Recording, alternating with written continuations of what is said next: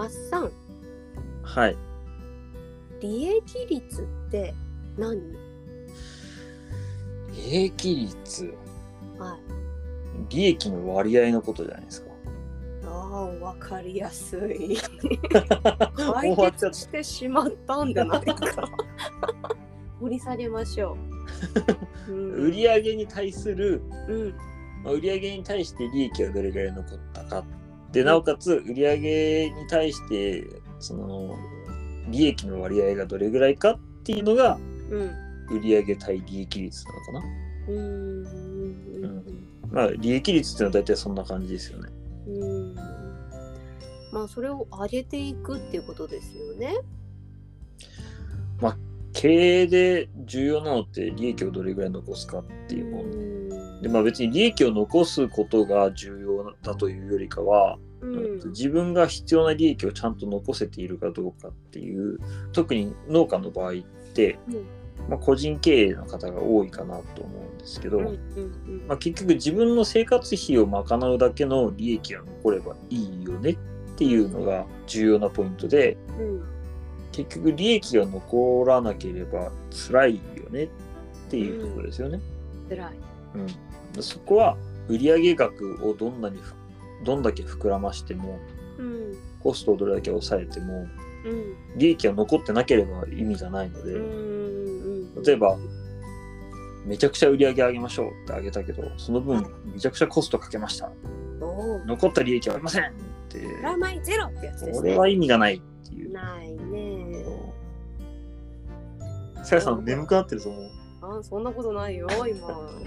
私は目がガンガンに開いてますよ。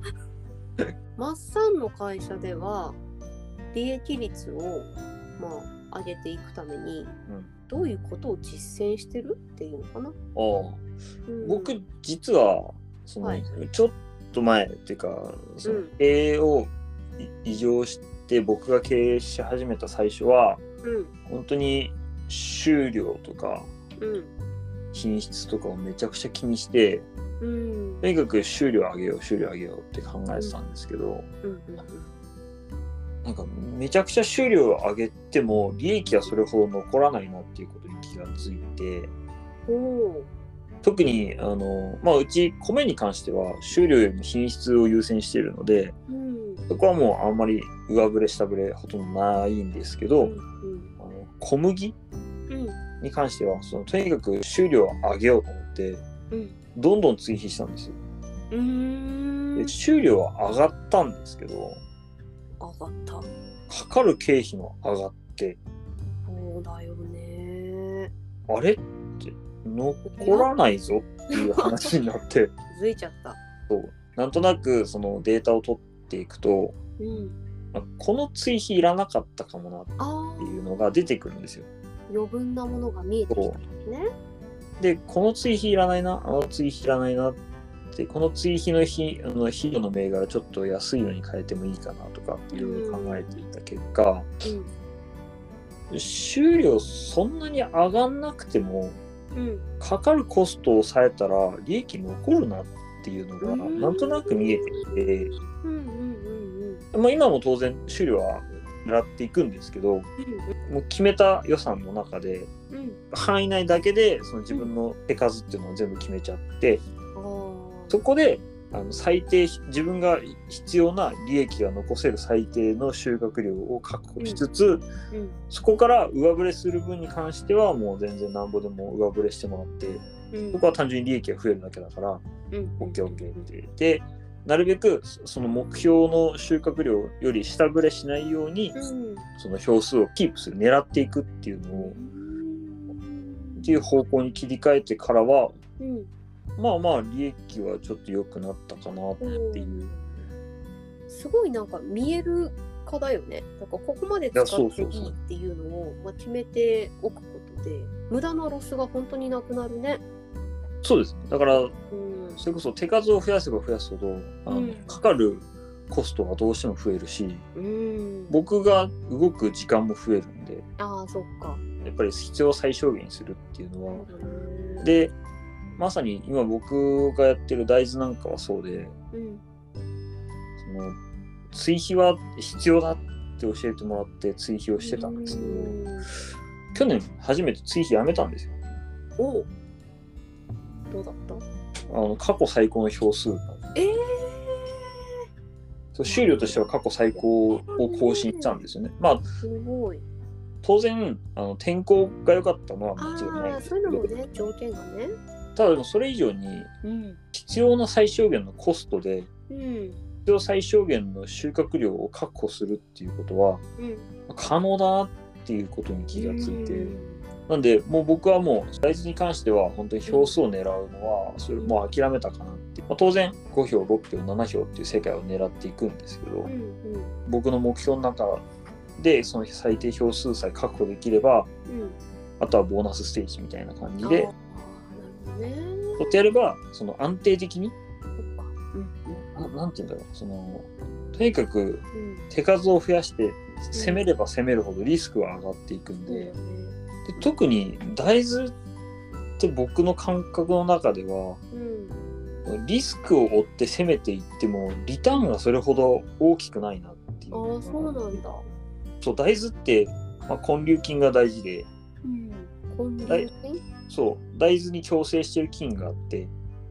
空気中の窒素を固定するんですよえ空気中を大豆が吸える形にしちゃうっていう不思議な菌が大豆の根っこについててうんうん。で根粒菌が窒素を大豆に与えてるから、うん。僕ら肥料の重要性ってそれほどなくて、あ勝手にその大豆が持ってる力を利用するそうそうそうそうそうそう。えでってなると僕らがどんなに大豆をもっと票数上げようとかうん品質上げようとかって努力をしたところでうん。大豆自身の力がほとんどだったっていうことに気づいて。そうなるとそこにリスクを負って攻めていくっていうことがあまりメリットないかもしれないっていう。うん。でで逆に麦は人間の手によってかなり票数って大きく変わってくることが多いのでうん。麦に関してはちょっとリスクを負って攻めていくべきかなっていうのはあって米に関してはうんうん。僕の場合は結構品質重視でうん。で B2C とかでもうん。売ったりとかするので、うんうん。価格を僕の中でコントロールできるっていう部分があるのでそううん。それはその中で最小限っていうか必要十分なうん。コストをかければ、うん。まあ、間違いない品質のものを得られるっていうのがあるので、うんそこをきちんと計算すればうん。米は一番安定する可能性はありますね。うん米に関してはやっぱり栽培技術もかなり進化してるっていうか、まあ僕が僕の技術がって意味じゃなくてその技術情報的にはもうかなり出来上がってきてるんで、そんなにリスクを負わなくてもきちんと安定的に作れる作物だしうん価格がちゃんと安定さえすればうん。売り上げもきちんと計算できるし、コストもちゃんと計算できるのでほう米に関しては一番安定するんじゃないかなと思ってます。そのそれぞれの特性を知ってうん、何を足してあげて何がそうそう。そういらないか。うん。難しいですよね。だからうん。例えばそこに営業コストをかけましょうとかってやるとまた考え方変わってくるんで。そうだね。あくまでも生産ベースでの話。うんうんね